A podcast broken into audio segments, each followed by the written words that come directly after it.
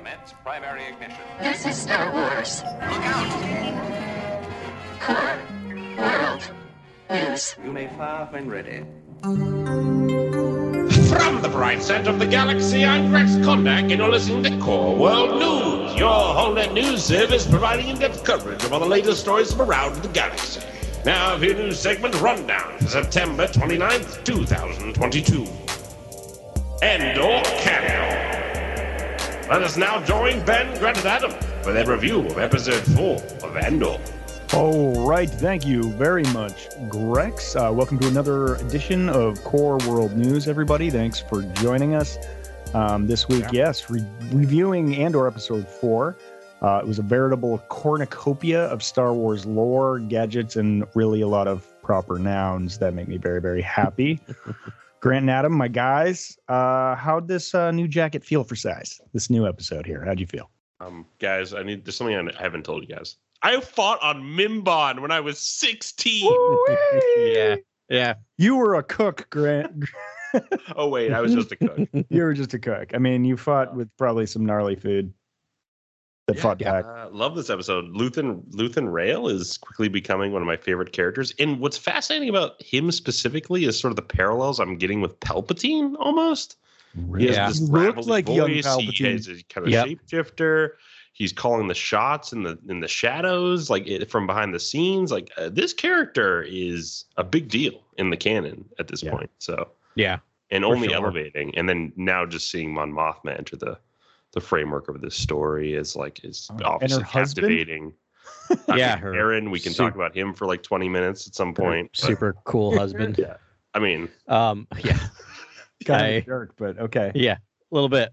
Um, no, I, I I think I counted. I think there's exactly literally three seconds of action in this entire episode, which is when a TIE fighter goes screaming by and they have to hide behind a rock.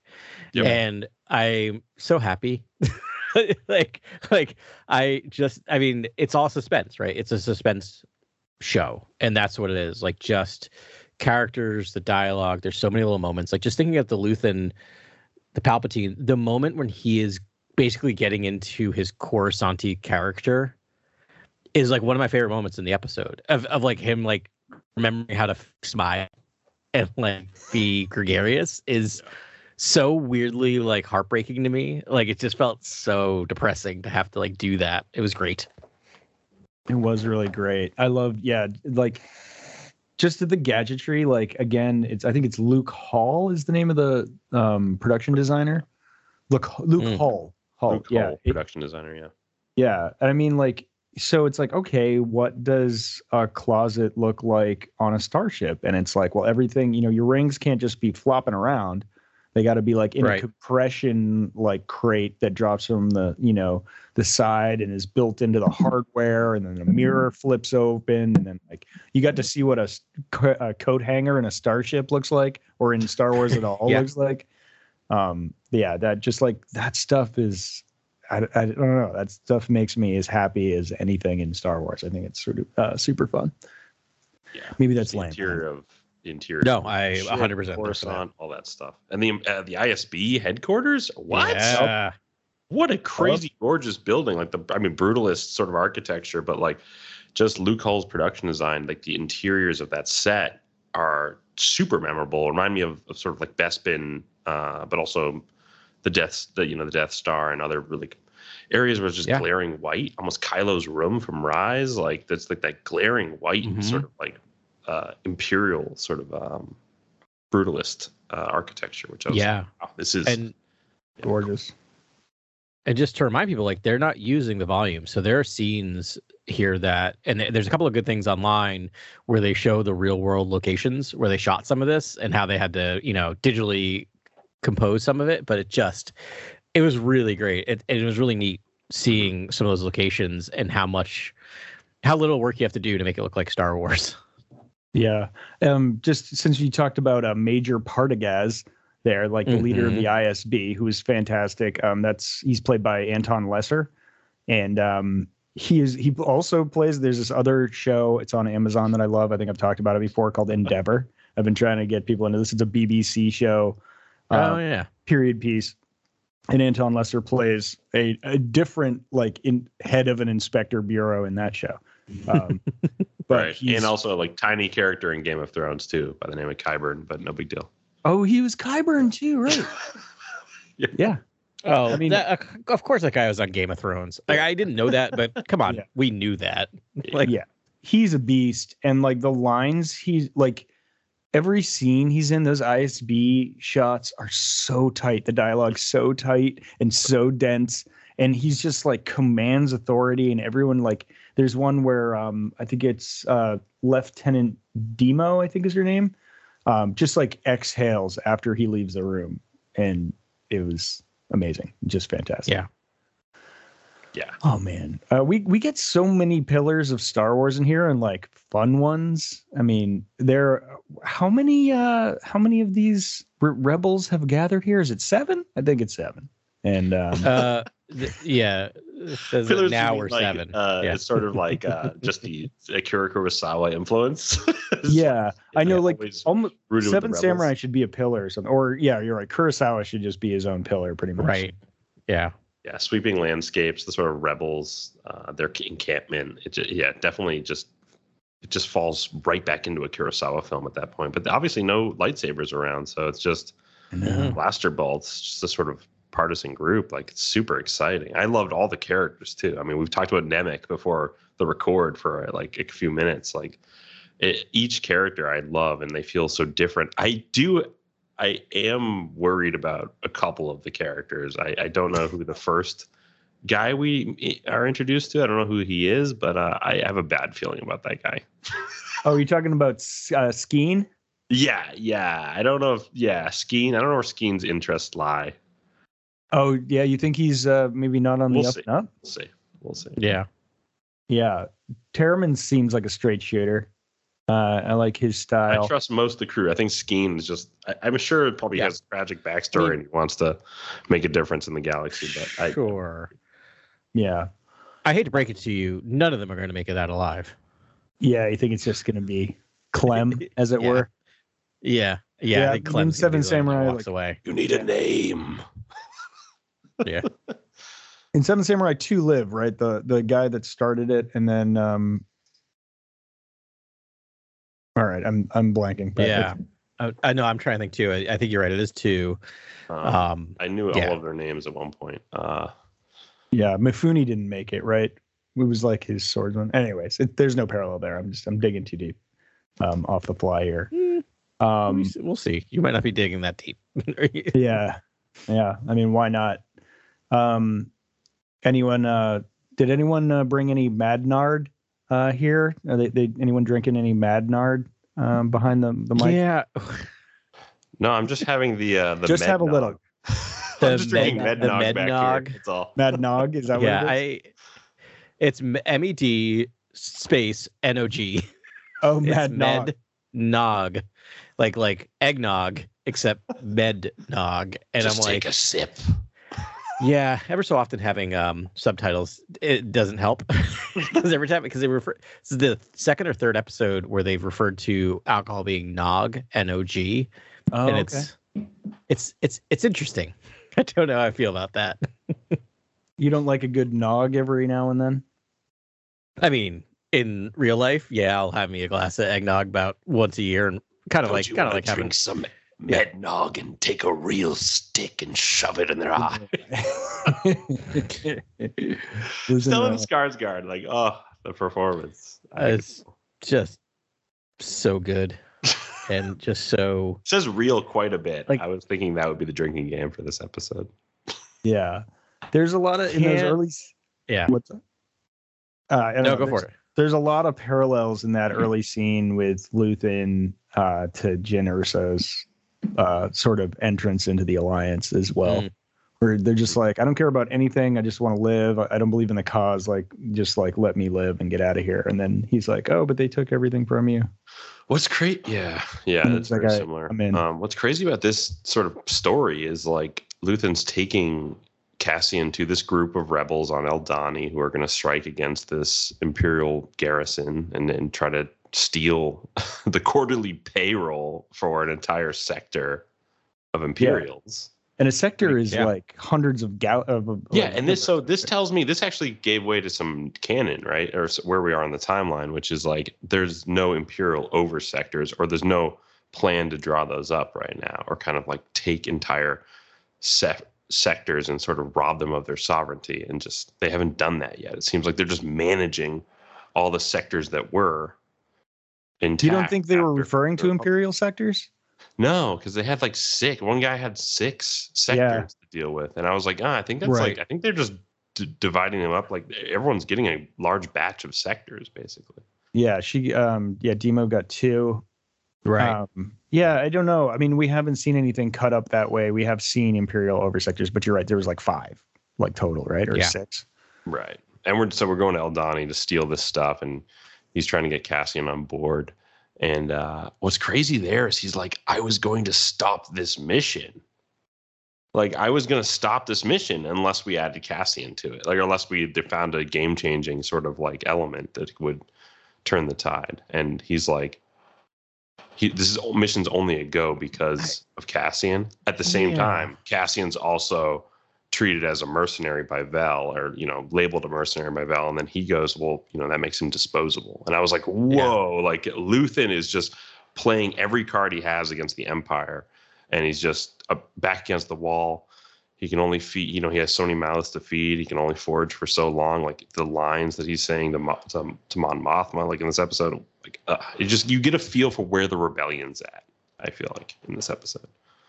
Yeah. yeah. You even get a little. I, uh, I oops, go for it, Adam. No, I was just gonna say so. So, I guess here's the thing: is forget Rogue One, right? Because it's a prequel, so we know why Cassian's so amazing because of Rogue One. Uh, it's interesting to try to figure out what Luthen's seeing, or Luthen's seeing in Andor or Cassian right now, right? Because that's the only thing he has reference to, and it's just really interesting. Critical I think, redundancies. On all Yeah, positions. but- I think that on was all it. positions. But he's like competent at all positions. You know, Oh. like in case someone goes down, he can fill in. That's I mean that's pretty clutch. This also felt like a D and D game, like at the beginning. It felt like uh, yeah, Yeah. like uh, sort of Star Wars. Yeah, I mean, I think I think that's part of it, though. Again, not to be like just playing devil's advocate. I'm like, yeah, that'd be clutch. I feel like you could probably go to you know four or five cantinas and find someone you know who who has some of that critical redundancy. I mean, he like he went out of his way and risked his life to get Cassian. And I guess I guess the thing about it is is it just because he's he's capable of being radicalized right because of his history like where he comes from like it's just a, it's just a fascinating idea of just this idea of like he doesn't have the force right we know why we know why ben kenobi plucks luke right because he's like literally knows him from birth knows he has the force this is just really just fascinating right like what Yeah. drew Again, Luke this into is this random Another guy. Palpatine parallel I see, where it's like Mhm. he's finding he's using Anakin as an asset, basically. The, Luthen's using Cassian as an asset Yeah. to sort of turn the tide in this this uh, you know shadow war, this Cold War, the Empire. right Uh, Yeah. that's that's kind of the feel I got. I I, I think Luthen Rael's an incredibly interesting character. I can't wait Yeah. to see just how he like greases the Empire to survive, or like what he's doing, how he is making contact with the Empire. Because I imagine he has made contact with them before, and I don't know. I imagine he will again. I'm interested to see what happens there. Yeah, yeah, he's got a, a heck of a story Yeah. that'll probably come out later. Yeah that's the thing i think we only got about 10% of what's actually going on with him right now like we're gonna get But I a feel lot like Vel is also a great leader. The Yeah, the leader we Mhm. meet on um, Aldhani, kind of leading that little rebel cell. I really like Vel. I hope Vel comes through, makes it through this mission. like I'm really hoping Vel comes through. me too I'm, I'm worried a lot of them are going to die, but we'll see. yeah yeah, they divided up their like skills a little bit, right? Like they have a healer, they've got a spy, they've got a leader as Vel, they've got a scientist in Nemik, and then we don't really know about um, Taramyn or Skeen, but I assume they're just like riflemen. Yeah, Cinta, Yeah. is the, Cinta's kind of the the medic. Yeah, she's the medic. Yeah, um, yeah. Lieutenant Gorn is the spy. Um, which is kind of fun. Um, we did get a good sort of like state of the rebellion. You had started talking about that. Um, they, you know, we we get from Cassian talking to Luthen a list of all the different types of rebellions that are going on or Right. sects. We get the Alliance, the Mhm. Seps, the Alliance, Guerrillas, Seps, Gorillas. Yeah. the Partisan Front. The partisan, the partisans. Yeah. Uh, yeah. yeah. We know the aren't they all the same thing or whatever? Yeah, yeah, aren't they all the same thing, right? We know the alliance, right? We know that's definitely Mon Mothma, and, and Luthen said he was part of that. And partisan front Saw Gerrera from Mhm. Rogue One and Clone Wars fame. Yep. And- And also name checked in the episode. Yeah, and then Wait. Seps and Gorillas. I don't really recall those specific, unless it's like I mean- leftover separatists. Uh, that's what I was thinking. The Seps are just some of the leftover separatists. Yeah, separatists. Seps is just the shorthand for separatists.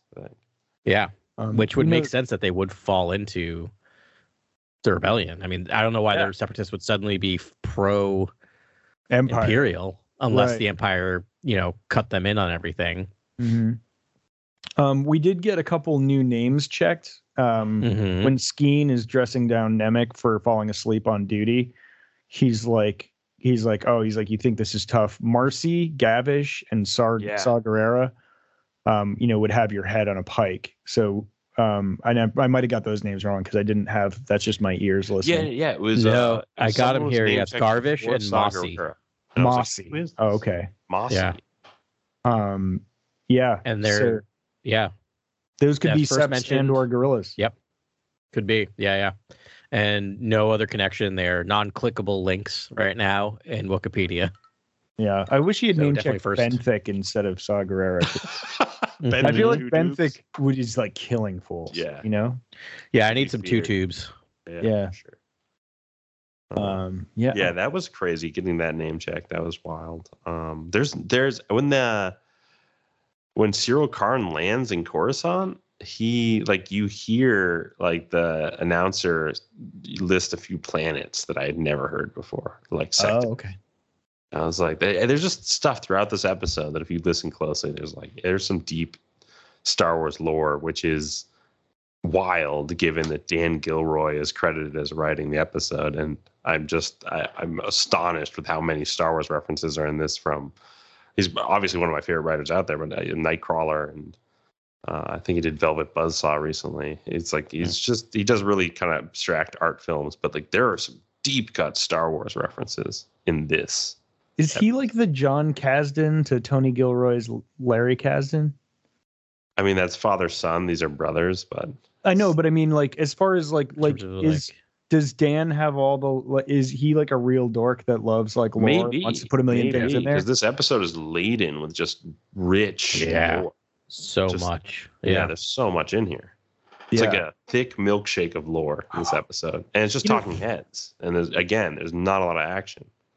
I mean, the lore it's kept awesome. I don't know. It's like it's awesome. I almost just want more. It's- like I think released like three at a time would be fun. I don't know. I- Like, so my wife asked, so the episode ended and she goes, so are there, is that it? Are there two more? And I'm like, no, it's week to week now. And she was just like, she, and she's been enjoying like all the live actions and she loves the Mandalorian, but this is the first time I've seen her like actively disappointed that there wasn't more. Like she is Wow. all in on this. I show. think It this might scene also be my only because- yeah the only yeah. negative gripe I would give, give against the show is the scene breaks and the endings feel a little forced sometimes. Like I'm Uh-huh. almost like yeah.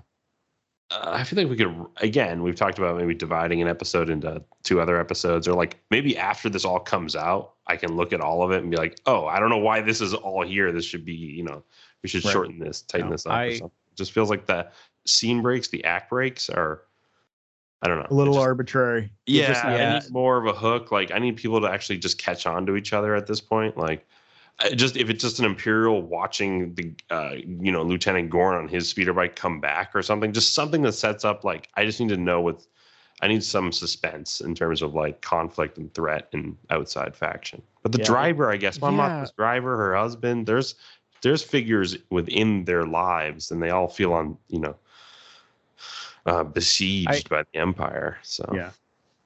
I think part of it is, and I'm just going to say it since we're talking, you know, uh, about Andor with Candor, is that I, I feel like these are unnatural uh show breaks, and I'm I'm Yeah. laughing because th- like behind Ben's head is the literally the last scene of episode two, which I have seen twice, and I laughed out loud both times that ended that way because it's just like dun, dun, dun. It's like the just, like, Peaky walking. Blinders hero walk through the yeah, sparks. as he's walking like just wherever, and I'm like, it's because like I really think like he wrote these as hour and a half like Mhm. movies and Yeah. they're just like and then we have to break it into these 30 to 40 minute breaks which is like i get it but i guess that my and i understand and i'm okay with it but i think i hope it'd be really cool if they edit these into a mini series type thing when it's all Yeah. done like just just give me the three episodes because i really do feel like there's going to be three episodes and we know for for a fact that season two was specifically written that way because season one was seemed to be accidentally written that way into like three episode arcs Yeah, that interview on um was it the herd? I don't know. I know I forget what it's called now. Um that podcast Tony said that like I think he he, he insinuated that the first season was going to be 3 episode arcs as well. Yeah, I think what happened is they I think I remember from that is that he didn't realize he did that was part of it. Is that it kind of naturally lined up that Yeah. way, Another thing he mentioned did it. yeah, another thing he mentioned is like for his whole life he's been doing 120 page scripts.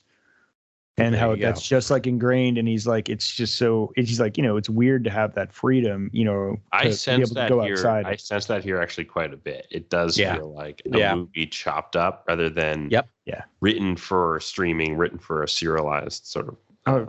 premium prestige streaming show. You know, like it feels like films chopped up, and yeah that's fine. Like it's a cool feel. Like I almost feel like, but what's what's interesting is like I almost feel like that whole first episode could have been the Pre-Mor corporate zone and like Cassian being there slower, like looking for the girl from Kenari, like setting up a kind of mystery that, that we then just we would then leave behind and then Mhm. jettison for the second two ep the, you know two and three where it's like all Ferrix because Yeah. we get a lot of Ferrix and I don't know if I, I don't know if we need a lot of like Cassian just running in and out of places talking to people on Ferrix. I feel like it's Yeah. slows. us Yeah. Down. I don't know. Yeah, I, I the No, I breaks get didn't that. bother me at all. Like I understand what you're saying, Grant. That makes total sense. They could they could totally do that. Um, but yeah, they, they don't bother me. I mean, I think they they give us a really good long, you know, three episodes to start. And this episode was 49 minutes. Like I I kept waiting for it to end. I had the opposite reaction where I was like, oh, this is going to be 30 minutes, and I'm going to just like be s left so wanting. But instead, I thought this was like a really filled out um, episode. Um, you know, 49 minutes. It's the longest episode, single episode yet. Um, so I'm kind of hoping they stay around 50 minutes. That would be pretty nice.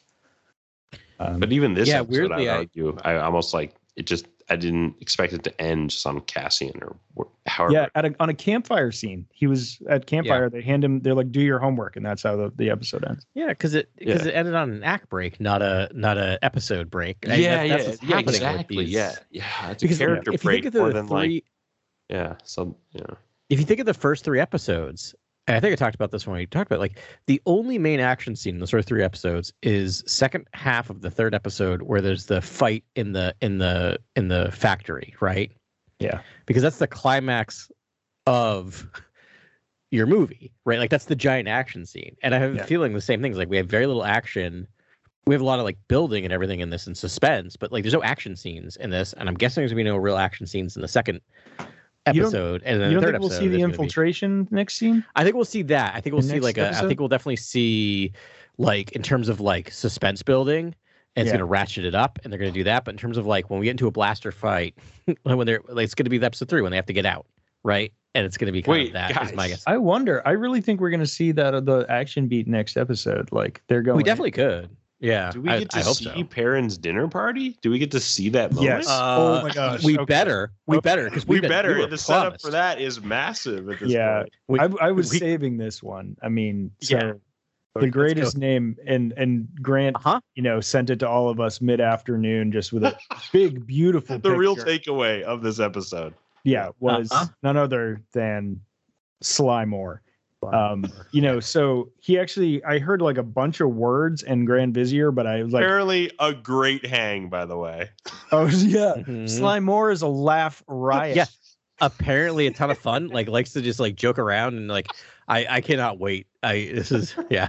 Did you did you catch the other name? He, he said two names, or she said two names. Mon Mothma said two names. Once I heard I- Sly I basically just exactly. It All right. erased all of their names. Yeah, Sly Moore is the best one, and we've been reading about Sly Moore a lot in the um, the comics, so we know a lot more Yeah. of her backstory now, um, which we'll talk about soon. Uh, but uh, the other the other name is Ars uh, Dangor, Dan- Dangor, Ars Dangor, and he's Ars also Dang- he's um another he he wears the tall uh, burgundy hat. It's like conical. Oh my goodness! Yeah, yeah, I yeah. think I I know know exactly. Yeah. What you're talking about. So essentially, if they had uh, Mas Amedda and Sate Pestage, they'd have the whole boy band together, Mm. um, the whole rock band. That's awesome.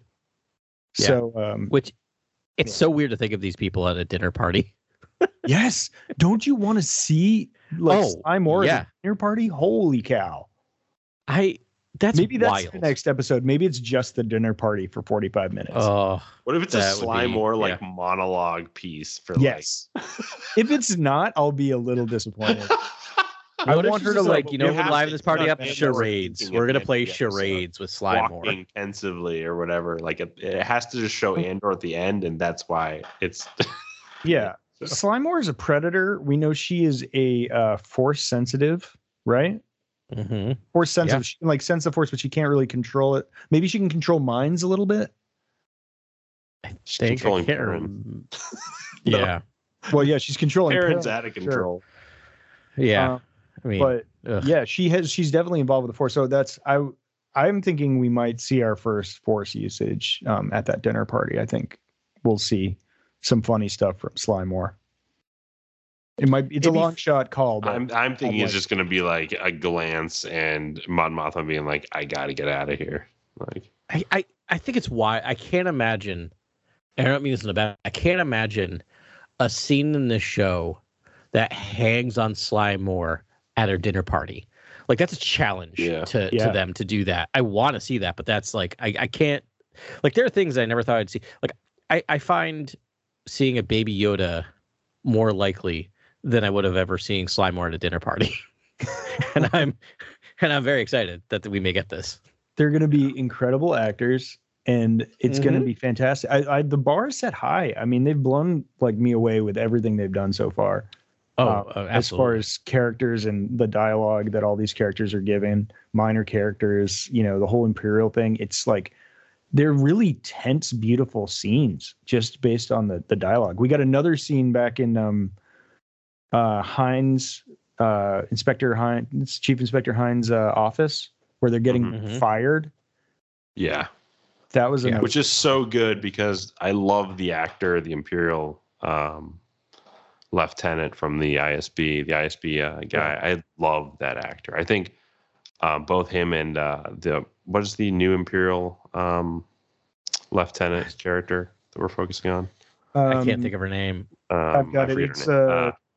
Uh, I like both of them a lot. I think they're both I just do too. super. Uh, I, I was just stern and like they're just wonderful performances as these sort of like rigid ISB intelligence officers. Like I just, but like when he calls them out, like he's like, "What? Like you're, you're an imbecile. Like you're like you're."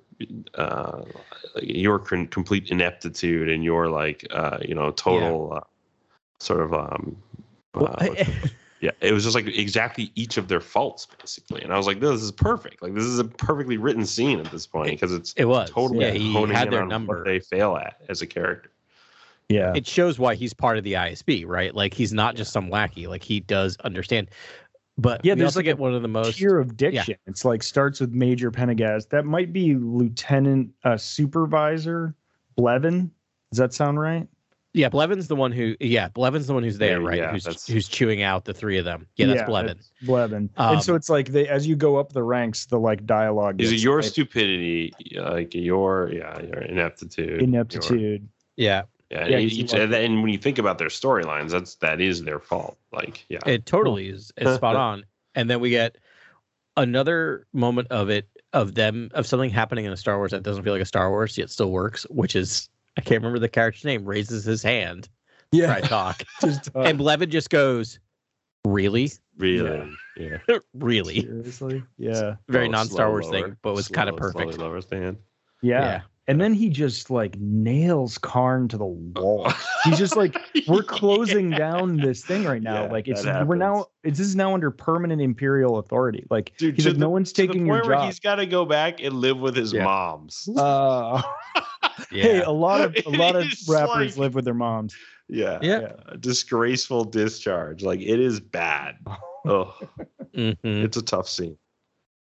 Yeah. Which is why I mean he's So cathartic and great. I love that. I You know, but like gonna that's join The the villain has to go- Yeah, exactly. It's actually really good. I point. no, I think I'm I think I'm I I I I am definitely pulling back on that based on this, but but he is still but he is still gonna be he's still gonna be the major antagonist in this whole Oh, thing. he's you know what he's going to do is Syril Karn is going to kill Luthen Rael.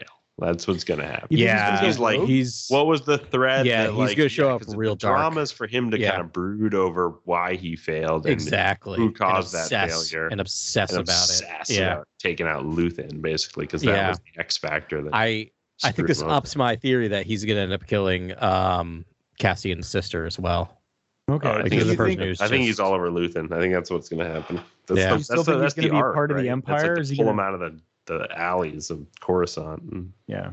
back to. I'm wondering if we're looking capital. at He's Yeah. not a fighter though. Karn is not the kind of guy that's gonna No, like, but he's perfect for that ISB. Like when we see these ISB Yeah. intelligence officers, like this is what he wants to do, basically. yeah. he's But not there's a no way they would hire him, like ever. And you want to see don't the know. I- guy. You want to see him sort of like groom Syril Karn. Yeah. Like you know, yeah, you want to see him get uh, get a promotion. Like you want to see him enter the ISB. So Oh man. Yeah. We, we got. I I think think we're those also- entry exams. I would love to know the process for ISB and like Yeah. which is remember we're getting a two season arc, right? Oh. And we know Okay. that the second season we're going to get time more time jumps than we are in season one.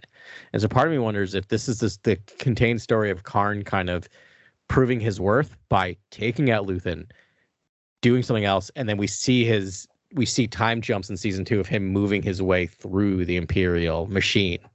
yeah. yeah. Maybe Yeah. he does have a redemption arc as far as like you know by going Yeah. out, taking care of him that he he gets recruited for the ISB. Yeah. Or he Uh, ends up as a or he ends up as a rebel. Who knows? Like you know what Yeah. I mean? Like I doubt it, but like you, you could have that moment. Yeah. Yeah. Yeah, we'll see. He's in That'd a tough fun. place. Yeah. That'd be fun. But I mean, they did all that Law and Order stuff with them early that I'm just like, oh, it's gonna. He's gonna be obsessed Yeah. with Order forever. I think so too. Yeah, I agree. But you could do it where he is he sees the era. It- Like he sees what what Mhm. happens to him. But I agree. I think I don't think I don't think there's a good path for him. I mean, I, I just yeah, it's I don't know. I lost it. I don't know what I was gonna say. But I love that uh, there's someone watching when his when he greets his mom, and she's like, Yes. "What are you What are you Yes. doing over there?" I was Yeah, like, what are you "Yeah, looking Coruscant's got some life. Yes, Yeah. I need more. Yeah. Just Coruscant's, you know, strolling on the Coruscant streets. I think it's all I want. Same, dude. Same. Like we got to see like a bus ride and walk into your apartment and taking the elevator. I was like, how far down is he gonna go? Because I was like, maybe he's like from thirteen thirteen or something like you know, like the one of the bad parts. but it looks like the surface. It looks like it's still getting sunshine. Yeah. So uh, he Yeah. came from a. It's a good upbringing if you know Coruscant lore because it just gets worse and worse as you go down. It's- yeah, there's a lot of that. You can't even see the sun. yeah. And I was There- wondering, there- you know, yeah. But I feel like some of the suggestion is that he is still working class, even though it may go Mhm. against. Like I feel like that kind of then Yeah. harkens back to the fact that we first meet him, which is still one of my favorite things of just like so in the episode one of like I see you've done some, you know, what's the word? Uh alterations to your uniform. yeah, oh yeah. yeah. Right? Like yeah, he is someone who's trying to kind Good of fit into this. Yeah. yeah, Yeah. Project a certain way, present a certain Yeah. way. Yeah. Dress for the job you want. Yeah. Yeah, totally. I mean, uh, from the first canon novel that was released, Tarkin, um, actually, I think it was the Mhm. second, New Dawn was first. Um, Mhm. they, uh, um, what Tarkin customizes his uh, uh, outfit as well. He, he like hand like tailors his. Oh, own. right. That's right. and he Yeah, yeah, actually yeah. sets, but like he's such a like big player that he sets fashion standards for the uh, for the Empire, and then other people tend to follow suit. Um, the whole, you know, the annual Tarkin hunt that he hosts. You know, yeah. He must. Right. He has like a hunting jacket and Yeah, it's got yeah, this- and like that. they lose like two people every hunt. Remember? But All it's right. a great Right, time. Far, it's so great. Far afield, but hey, remember the time in the comics when Tarkin uh, uh, took off his shirt? Oh yeah, Yeah, that was great. Just, just let's all remember that for a second, and then we can move on. But That Yeah. happened. Yeah. yeah. Um, he hunted Vader on his home planet. That I'm. Uh, you. We was in a game like three episodes ago, and I forget the name of it already. yeah, uh, Tarkin's home planet. It's what like Eriadu? Eriadu. Eriadu. There you go. Yeah. Yeah, yeah. Yeah, um, yeah. He hunted Vader in a comic on that planet, and No, uh, that was right. on Chandar's Folly, Chandar's a Chandar's different planet. Yeah. It was. I thought it was that was his home planet because he knew all the like the birds of prey and stuff like that. I think it. I think there's a flashback to his home planet on Chandar's okay. Folly.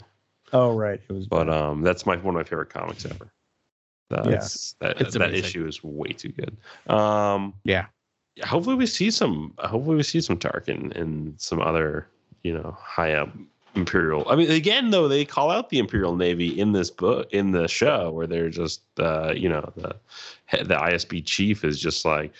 We're not security. Like, call the Imperial Navy to deal with that. Like, we're healthcare. We look for symptoms. You know, Yes. if we can find symptoms. You know, the earlier we can find these symptoms, the better we can treat the disease. As I was like, and they're in this immaculate, like, sort of white room. They look like they're in medical attire. It's like, yeah. the the the monologue, Tony Gilroy's monologue, is really accented by the costume design and the production design and sort of the yeah. exploration of this rigid, uh, totalitarian sort of regime. Yeah, I mean, so like that monologue really means that like we don't we're not fighting established threats. Like that's what we send stormtroopers after after. You know, like if there's like a thing that we can identify, we're trying to snip out the next threat. It's like the minority report sort of like we're trying to find the next thing that's Yeah. that's brewing. Which is really which is great which is why you have these two equally opposing forces just vying over andor right? Because you have you have the size of the rebellion also trying to identify the next thing in the rebellion and then you have the isb trying to identify the next threat right? Like it's just Yeah. like i just love the fact that at the end of the day andor's story or cassian's story is fairly small in terms of like what's happening to him right now as opposed and there's all these giant forces swirling around him that he's really not aware of like he knows something's going on but he's not aware of these two gigantic Yeah. galactic forces basically vying for him right now Yeah, and I love how they're slow playing the scale of the galaxy. It's like we start on the ground. It's Corpsec and some and some rabble. You know, it's kids in the forest, and then it's like okay, now we have like low level ISB, or I mean, it's pretty high level ISB. And then next episode, we're going to introduce some Grand Viziers, you know, things. It's sort of branching off with Mon Mothma. She's on a higher tier than everyone else, but um, you know, we're just sort of getting there. And then you know, who else? Who knows how high it'll get? I would guess if we're going to get Tarkin, we're not going to get him till next season, but that's just a guess. Yeah, and then just talking about how granular Yeah. the show is, it's like we're getting this whole campfire scene with this rebel group before the big action heist. Like this whole episode was just a campfire scene with these Yeah. rebels, and Yeah. you know that I just I appreciate that. I appreciate going, you know, taking the time to explore what that team dynamic is before the you know heist. So. Yeah, it's fun to see No, I- stages and the pacing of how they introduce us to new elements. I think it's really well done. Yeah, I, I agree. And this is the longest season we're getting in any Star Wars show.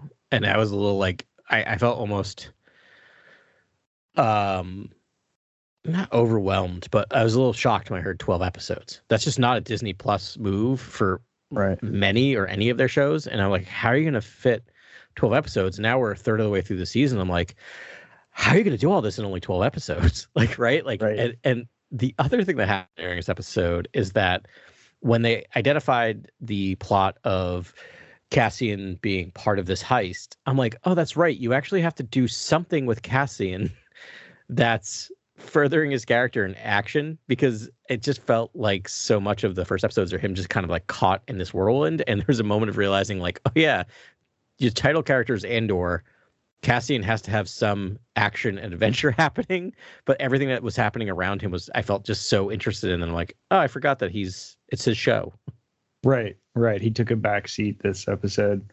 Yeah. You know, I was talking to Rocket Dell today, um, uh, aka J- uh, uh, Jason, um, and he, you know, he was guessing that like, you know, because it's going to be next season, like these sort of three episode arcs, like hmm we could really get Star Wars 007 here, where it's like every three episodes is like another like Bond movie with him, like That's leading really all the way up there. It could be cer- Yeah, like like, it different could be almost. Well, how many vignette- how many big set piece moments are they going to do in these twelve episodes? I mean, we have uh, for I'm episode five. I imagine we're going to get this big heist, and we already have the Ferrix escape. It it was set PC, but it wasn't.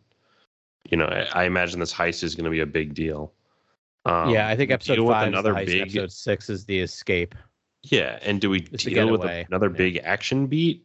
I think uh, so. like ten and uh, like eleven and twelve, maybe like. Are eleven Yeah. and twelve the next big Uh, thing? And They've been shooting K this two for three years. SOTs.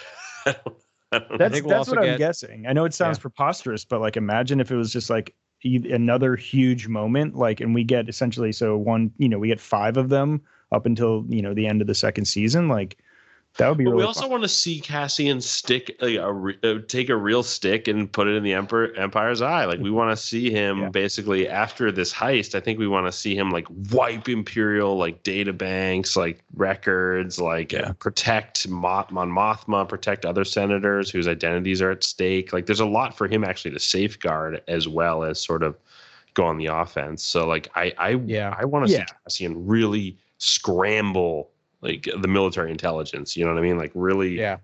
I don't know, disrupt that system. Like I really want to see the. I want to see them grow frantic and go into disarray. I want to see the ISB, this orderly hub, go into complete disarray because of what Luthen and Cassian and Vel are doing. You know, and Saw and Mossy or you know, all these people.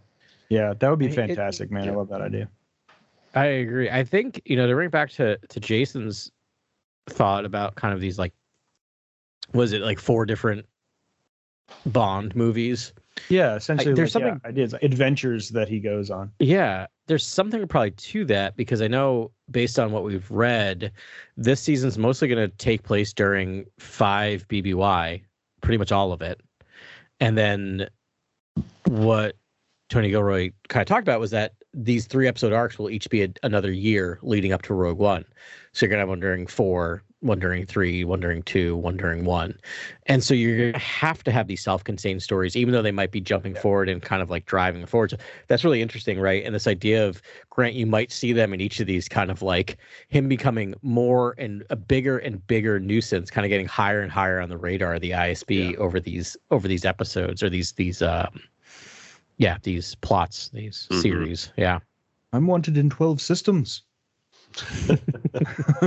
Yeah, that'd be great. And we are. It does feel very James Bond with the uh, the sort of um, galas and dinner parties on Coruscant, and that that fanfare of you know, yeah Luthen putting on this whole you know act, being a chameleon, and sort of. I imagine he's going to go to a few late night soirees, and hmm we're going to see There Mon is- Mothma's dinner party. Like eh, there's there's some fun sort of like you're seeing how people operate at the highest echelons of you know uh, society Yeah. and then Yeah. and you're seeing how they're navigating the cruelty and the sort of malice and fascism and these people who are loyal to the empire like it, you're seeing how they navigate those fronts at these dinner parties which is like Yeah. that's going to be fun i think that's cool yeah Yeah. there there is a bit to kind of talk keep going on the 007 James Bond route there is a bit of a feeling of just like Judi Dench's M and and you Mhm. know and uh, Daniel Craig's Bond a little bit Yeah. between Luthen and and their relationship right like this idea of Cassian. just Cassian's relationship It's just I, yeah it's really interesting yeah speaking of Luthen too is like we didn't really talk about his like I guess it's hard to say. I guess it's his cover, but it's also apparently his real life and what he does. Did Mhm. did either of you like? I didn't know what Luthien. I assumed he was part of the. I thought maybe he was part of the Senate, like that's just from the previews. But to actually have him as a antiques dealer. dealer, an Yeah. art Yeah. dealer was so awesome. It was one of those things where he walked in and I realized what he was. I'm like, this is amazing. like, yeah, and his assistant's in on it too, and it's Yep. like all like a whole play. Um, Yeah. yeah. we definitely saw some Mandalorian shoulder gear in there. Um, a lot of wild like suits of armor with like like three foot spikes off the helmet. Oh yeah, I saw that. That was crazy. There was two. There was one in the back. Don't forget was, the like, connected. Utapawan Club. Yep, Utapawan Club. Yeah. Yeah. First yeah. thing he picks up, talks about. Yeah, there was some interesting stuff in there, and uh, yeah, she left with a wall hanging, but uh, is, is there anything in that, or he's he was he's he wouldn't put anything in it in there because like oh, in the wall Yeah, hanging. yeah, No, I, it, it's just a device because she's like, I'm going to take it on loan to give her an excuse to go. back. Yeah. Um, Okay. Yeah. Yeah. and the driver they were worried about the driver being Yeah. New driver. Yeah. I mean, who knows? Like maybe her husband has something to do with it. We should talk more about uh, Mon Mothma Uh, because she's oh, so yeah. captivating. Yeah. Now we see her home on Chandrila, I assume, or maybe that's or those are Senate apartments. I think that's her Senate apartments. I assume it's on on uh, Coruscant. Of course not, right? She didn't go anywhere. Um, but yeah, we meet her husband. We see her house. Um, we see what she sort of has to deal with there. And um, Yeah. you think Genevieve uh, O'Reilly did a good job there? She, oh fantastic i would like it's so awesome to actually see her get some meat like some meaty screen time because i thought she was Mhm. so good and captivating and magnetic in Rogue One. But again, she's just, you know, sort of the leader of the rebellion in the shadows around the briefing table. This, we actually get to see her in the speeder car. You know, again, it's that granular pacing where it's like she's in the speeder, she's landing at her apartment or, or senatorial apartment, she's getting Yeah. out, she's going inside, she's taking her jewelry off, she's walking into her living room, she's meeting her husband who's setting the table for their dinner party that's yeah, gonna, I guess, going on later. And um, yeah, uh, Yeah. love Mon Mothma. I love what she stands for. Love that she's like just you know going after her husband for supporting these you know megalomaniac fascists and uh, what they're doing in the galaxy. And yeah, I think she's so great. I love that she stands up, you know, then and there to her husband and like Oh, yeah. anyone else who supports the empire, who when the empire is shutting down hyper lanes and depriving people of food and yeah, that's just uh, I love it. I think this is perfect because I think it's organic. I think people would start speaking out. People would start seeing the treachery and the crimes of the empire. Yeah. they would say Yeah. something. and you're going to have two people who are in high positions of power um, disagreeing, right? Because Yeah. Perrin is clearly loving his privilege and and and enjoying benefiting on Yeah. that privilege, right? And so He's got his I, that's, like man yeah. bun is like looking Oh. good. He's got his kimono on. Can I can I just say Life is good for storytelling through through character design is amazing. Because the Mothma. second they showed him, I'm like, nope, he's no good. Like his before he name's opened his mouth. Actually, his Right, he had three robes on. Like his robe had a robe. Mon he did. Mothma Had a is robe. one of the most interesting, compelling characters of all time. Why she married Chad, I have I have no idea. I don't know. Kick that Chad to the curb. She could do so much better. There's already like, But, like, I- amazing memes coming out where like people are taking her old lines where it's like, my husband made a critical error and it's time for our divorces. um and I was like, yes. But I I- wonder I- if he's just a I- set piece in her game that she's playing. You know, I think at this, it's a marriage of convenience at this point. I think, like, you know what I mean? Well, Like, he was like a are regimental using each regiment guard in like Hanna City. Like, I, was he in the military? Does he have a military past? Like, what was he? yeah. Maybe other. Perrin will redeem yeah. himself. I Does don't he? Def- I don't think so. no. Uh, I here's the thing: is like I I think I I thought that what we see Star of Wars Mon can be like Jedi. Take him yeah, out. yeah. like When she sees his outfit. Yeah. I know. What we see of Mon Mothma is very different than who we see in Rogue One and who we see in the original trilogy. She is very like stoic in those movies, right? Like very Yeah. removed, emotional, but like not like like I can't explain it. Like just Reserved. Just She's reserved. leader, and I feel like Controlled. She's like, reserved and Yeah. controlled. Perfect. Thank you, Ben. Perfect. Controlled.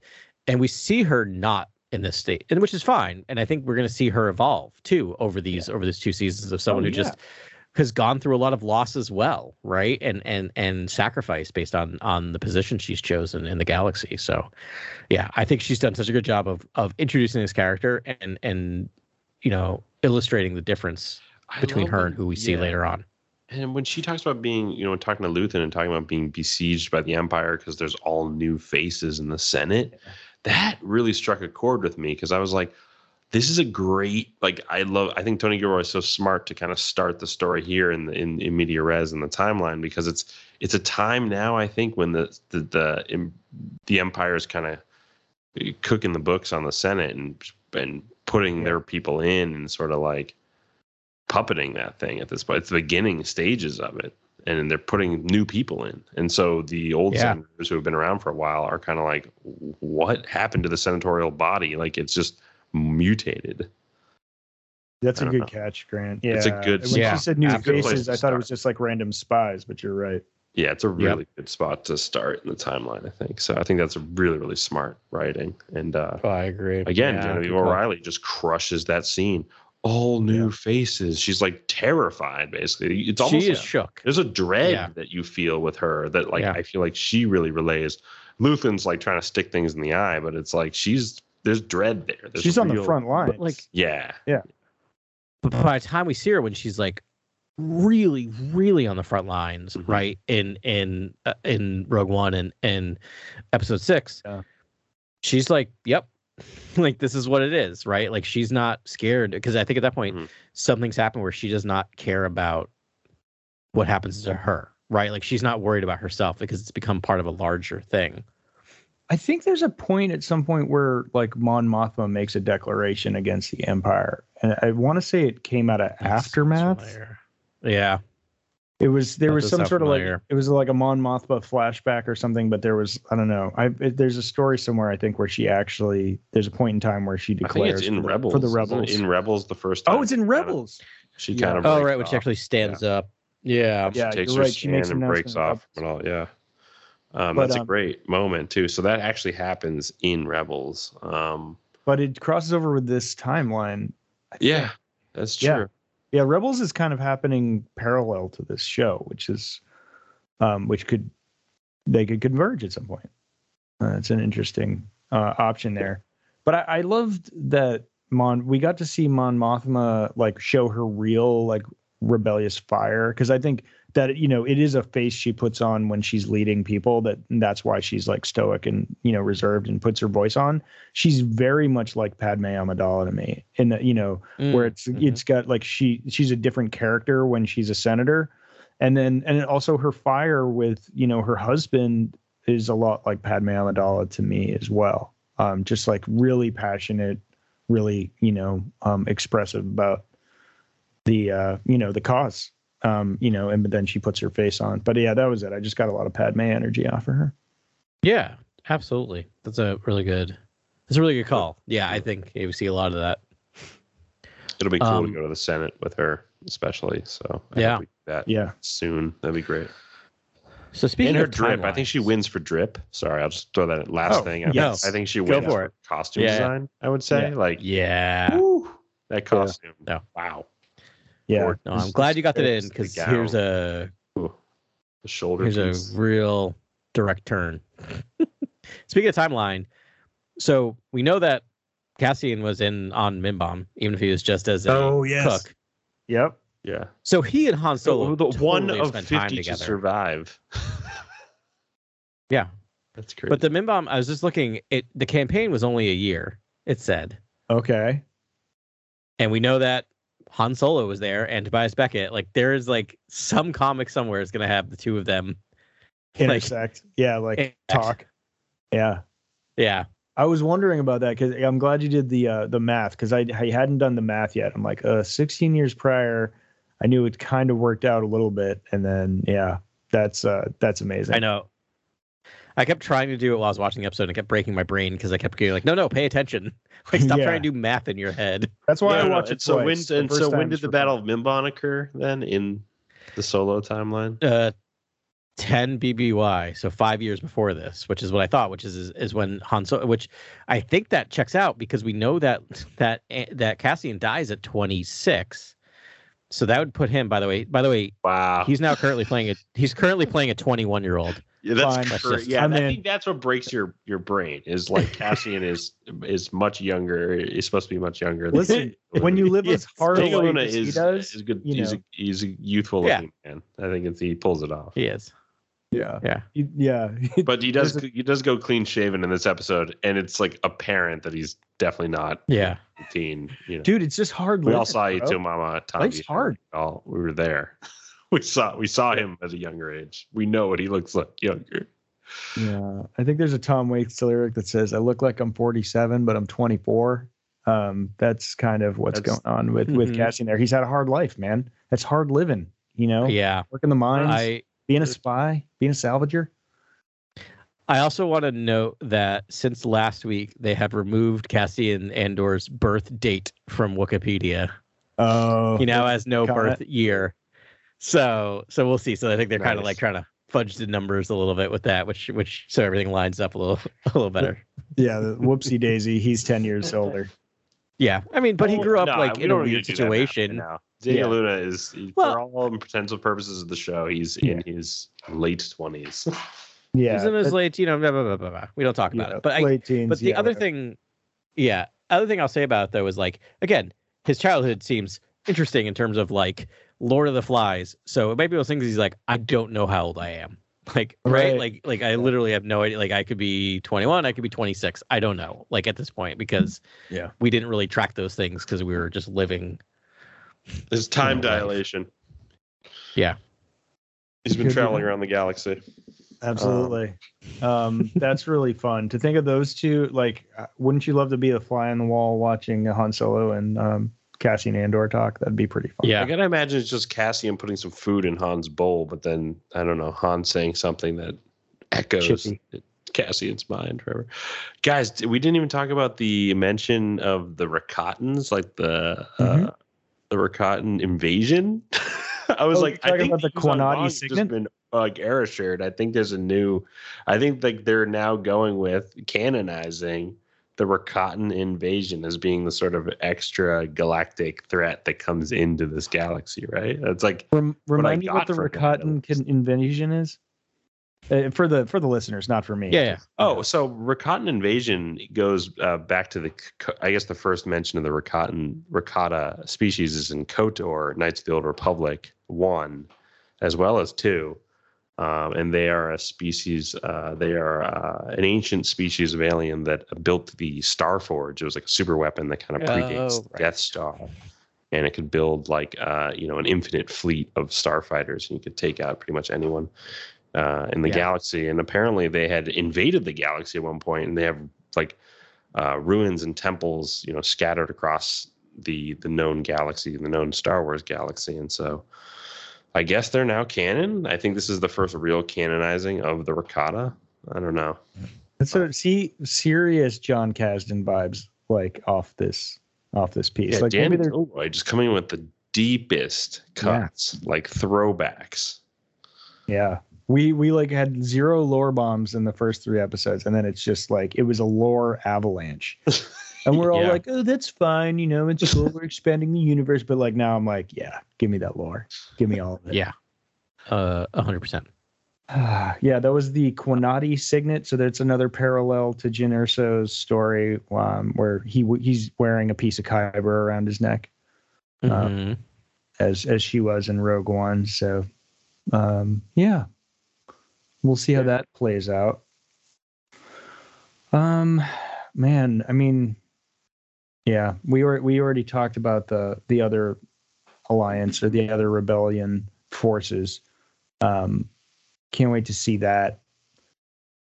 I think I'm there, looking through guys. my notes. I'm looking through my else? notes for any final things I wrote down. Final thoughts y'all have? Um, went through the whole episode six times out of order, um, but it's it's all there, and it's just like, yeah, wouldn't you rather give it all at once for something real? I mean, that's some that's a line that's going to uh, pay off in Rogue One. You know, Yeah. Little foreshadowing there. Yeah. Yeah, all that I- stuff. Yeah. Well, I do love that he's still he is he is right now a mercenary, right? Like he's he's in it for the money, which Yeah. which I appreciate. We're not we're not starting with him completely on you know for the cause. I think I think it is definitely alluring to him. I think it's starting to work, but he's convincing himself it's for the money, and I appreciate that. Yeah. Do we want to make uh, final predictions for what episode five is going to be? I think episode five is the heist, as you guys were talking about. I think it's I think it's the infiltration, and I think the I think episode six is the exfiltration. Okay, so it's going to be two parter. So two parter. Yeah, my guess is cliffhanger when they're kind of, uh oh, we need to get out of here. Oh, we've been caught. Okay. Things look bad. Grant, Yeah, what do you that's say? my guess.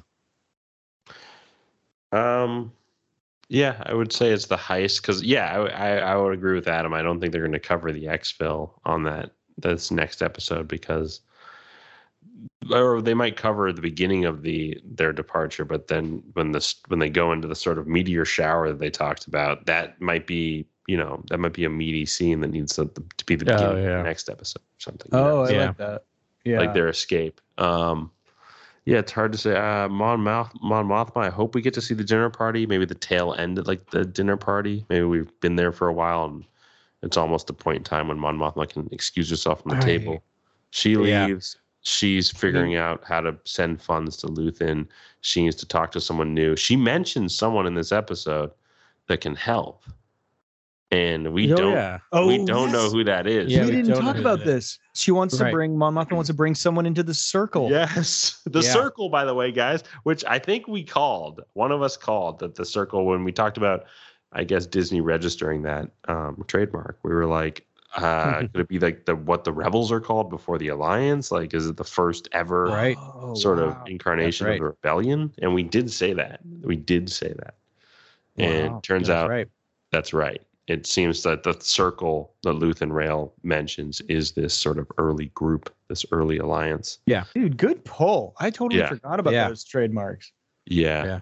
Yeah. I yeah. mean, You, I think you do brought all up think the news it's- story. Yeah. Yeah. I think you're right. Um, It's Space Jimmy Smits, right? Ooh, I don't know. No, I think no. They pull, they had a Adam. connection It- in the Clone could Wars. be. No, Man, they- Jimmy Smith Smits is just Yeah. really covering some ground across all of them. Yeah, Star I mean, they Wars, brought him gotta back He has found He his way he in was all of the prime IP. Like yeah. if it's if it's like if it's a prime like uh you know certified you know delicious uh piece of Star Wars, you're gonna get a Jimmy Smits in there. yeah. I mean, just you have to imagine if you're Jimmy Smits and they the call you secret for Rogue. One, and you're like, I'm going to step out of the shadows. You just be like, all right, so this is great. It's like my last time I'm going to play this character. It's such a nice Yeah. little swan song for this character. And they're like, they call him up like like three years later. No, no, we're going to need you for like four series. and he's like, I'm sorry, what? Yeah. Um, but in that's like amazing. five years. Yeah. Yeah. I don't think it's Yeah. Jimmy Smits though. I, I think No. uh, he was in it since I mean the fall of the Republic. Um, Yeah, I mean, he was meeting, before, right? in the was Clone meeting- Wars.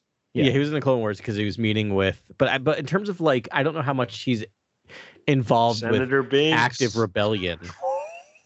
Oh Senator man. Binks, free Senator Binks. I mean, I mean, can you can you imagine if and then the slow get downfall Jar Jar's redemption Jar. in Yeah. Andor?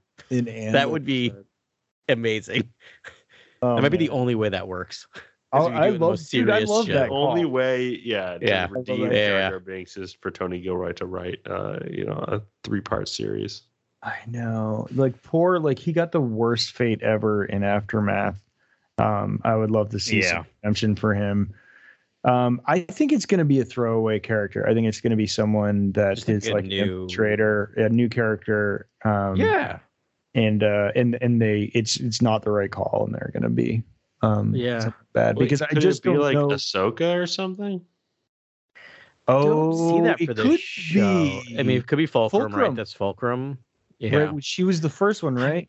Yeah, it could be I- Fulcrum. It could be. I feel like Gilroy would be like, "Who's that?" and no. right, like- what about 'cause it's- Hera Syndulla? Hera Syndulla? I just Yeah, don't see that for be this Harrison show. Dula. Could be Harrison. Uh, Dula, yeah, that's just too much. That's too much. Too much Filoni and uh, Gilroy. I yeah, I don't think we're gonna get much of that in here. I mean, think of it this way: we we have gone, we're four episodes in, right? And, and like and and we just aren't getting a lot of these. I think in a great way, like a lot of these. And this, it's not. It's like the. It's like the anti-Mandalorian. Like every about time someone walks into the about scene, it's a new character. Rogue, Rogue One. That yeah, could it be, could just be right? Draven. be. That's what I was Draven. saying. Yeah. It's classic. Yeah, Draven's a good call. I mean, but Yeah. it's a little, yeah, yeah, that would be fine. Um, I was just thinking, so Fulcrum in Rebels acted as a buffer between um, the you know the Ghost Crew and the Alliance, and it was Mhm. I think it was about halfway through Rebels that um, Mon Mothma finally revealed herself, or um, Jimmy Smits actually might have re- revealed himself. Bail Organa, one of those two were like, okay, this is the real deal, and then you're in the major leagues. So I Right. guess so. I don't think it could be a Ghost Crew member. I think it would have to be Ahsoka. Um, if if they were going to go the Filoni path, if they're going that way. Yeah, that But it makes could just be a new character, like a new senator who's maybe an imperial spy or something. yeah. Funny. So that's that's my guess. Is it's going to be a rando. I think so too. I think because the other reason is like I don't think they're going off of Coruscant. Does that make sense? Like I feel like we're gonna have. I, I think we're gonna get majority of Mon Mothma on Coruscant, and I don't think you're gonna have Ahsoka Ka- Tano traipse them back to Coruscant anytime soon. I mean, it could be through Hollow Feed, but the feeling I also get from this is that they're so paranoid. They they aren't doing any meetings via Skype, right? Yeah. Like Mhm. Right. No, they don't talk on the phone, um, or the Yeah. comms rather. Um, you know who it could be actually? I I think the timeline might work out. It could be a- Ackbar, Admiral Ackbar, right? oh, Ackbar would be interesting. I, I forget. It could be a Uh, Mon Cala senator, honestly, like a new. Yeah, it could be. Or or it could be Yeah, think of think of a world that's sort of been um, exploited by the Empire, and maybe a senator from that world, Yeah. like a Mon Cala Yeah. senator. well, yeah, it this could be point- Raddus, but like Ackbar's father was king, right? I thought I can't remember. Isn't Ackbar a slave right now? Isn't he owned by or is that old canon? I can't remember if that That's old. transferred canon. to new That's canon. your- all, all the Okay. slavery You- stuff is old canon. I think the new canon just got away got away with all that stuff. Um, Yeah, except for the Zygerians are still the slaves. Zygerians, yeah, are always they've always had that in their culture or something. Yeah, I don't know. That's that's my only other long shot. So I, I actually, Yeah. I'm going to shoot the moon here. I'm going to say we're going to get the full uh, heist next episode. Um, you know, with maybe they don't get out of atmosphere, like maybe they hit the um, meteor shower, but I feel like, Mhm. and I think it's going to be intercut with the uh, heavily with the dinner scene, Yeah, and and Yeah. we're going to see uh, Karn enlist. yeah. I think that I think that's a really, I think that's really smart. I think I think the parallel storytelling of of a action past packed, really Right. stressful heist with a really stressful Dinner, dinner, scene Yeah, is like really really be fun to watch just cutting back because it's just like between both of those things I, I would love to see that and i think kind of the beginning of the meteor shower might be the perfect way to break the episode right like that Yeah. visual of of it starting i think that's a really good call yeah No, that's my that's my go. It's a good call. see. Oh man, I love the mystery. So they even put a little mystery box in there too for who this person is. That's gonna be that's gonna be interesting. I mean, Mon Mothma's path. We're gonna essentially, yeah, see her from full blown senator to probably totally rogue rebellion leader over the course of. We will over the course of these two seasons. Hopefully, we get a Bothan in this show too. I mean, Oh yeah, just one They're Bothan. renowned spies. Let's give let's do one show in the spy show. One one Bothan in the in the spy show. yeah Yeah, oh, totally Yeah, let's do it. Let's do it. Um, all right, guys. Really great job. Um, anyone have a game this week? uh nope Gonna Is we're it- gonna forego. Is it my game. week? i Is think it- it's my it i think it's my week fine. Um, yeah, that's okay. We'll we'll bypass the game this week and um, Yeah, we'll get back on it next week. yeah yeah um, all right, cool. Well, uh, everyone, thank you so much for listening to us uh, this week. You're the greatest. May the force be with you. This is Grex Kondak signing off. For the latest breaking news, follow at Core World News on Twitter and Instagram. Thank you and good night. Remember, the Force will be with you always. Yeah.